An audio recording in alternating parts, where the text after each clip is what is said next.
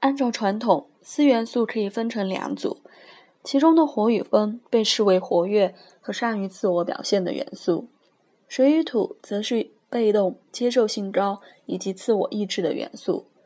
这种分类法近似中国哲学的阴、水与土与阳之分，也类似希腊神话的阿波罗、火与风活跃而有意识地建构出有形世界和酒神狄俄尼索斯的差别。水与土代表无意识及直觉的显化力量。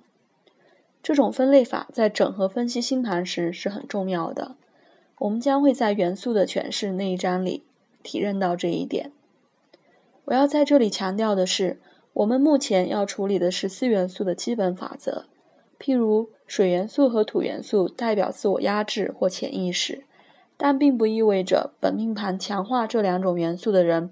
比其他人更压抑自己或缺乏觉知，这类讲法描述的是这些能量的运作模式与自我实践的方式，而不是随便把人分成几类就算了。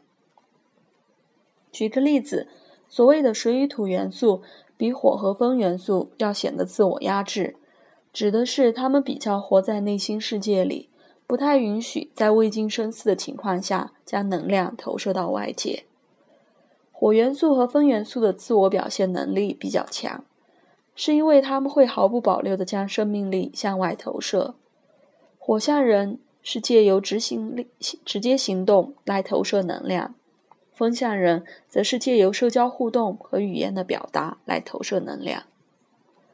马克马克埃德蒙琼斯一直致力于以现代化方式归类四元素。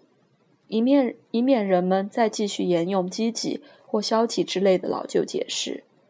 他曾经提到，风元素和火元素是操控和扩张式的能量表现，土元素和水元素则是维持和集中的能量表现。琼斯的定义也很适用于希腊神话的阿波罗和狄俄尼索斯法则。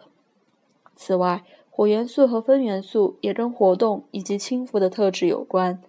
因为风和火都会向外延伸或生扬，并且会向周围扩张。土元素和水元素则一向和地心引力及迟缓的能量有关。因为这些元素会受地心引力影响，因此会把能量集中在最低的层次。这种分类法会让我们认清，属于同一组的元素大体上是比较相配的。包括个人本命盘以及星盘比对在内。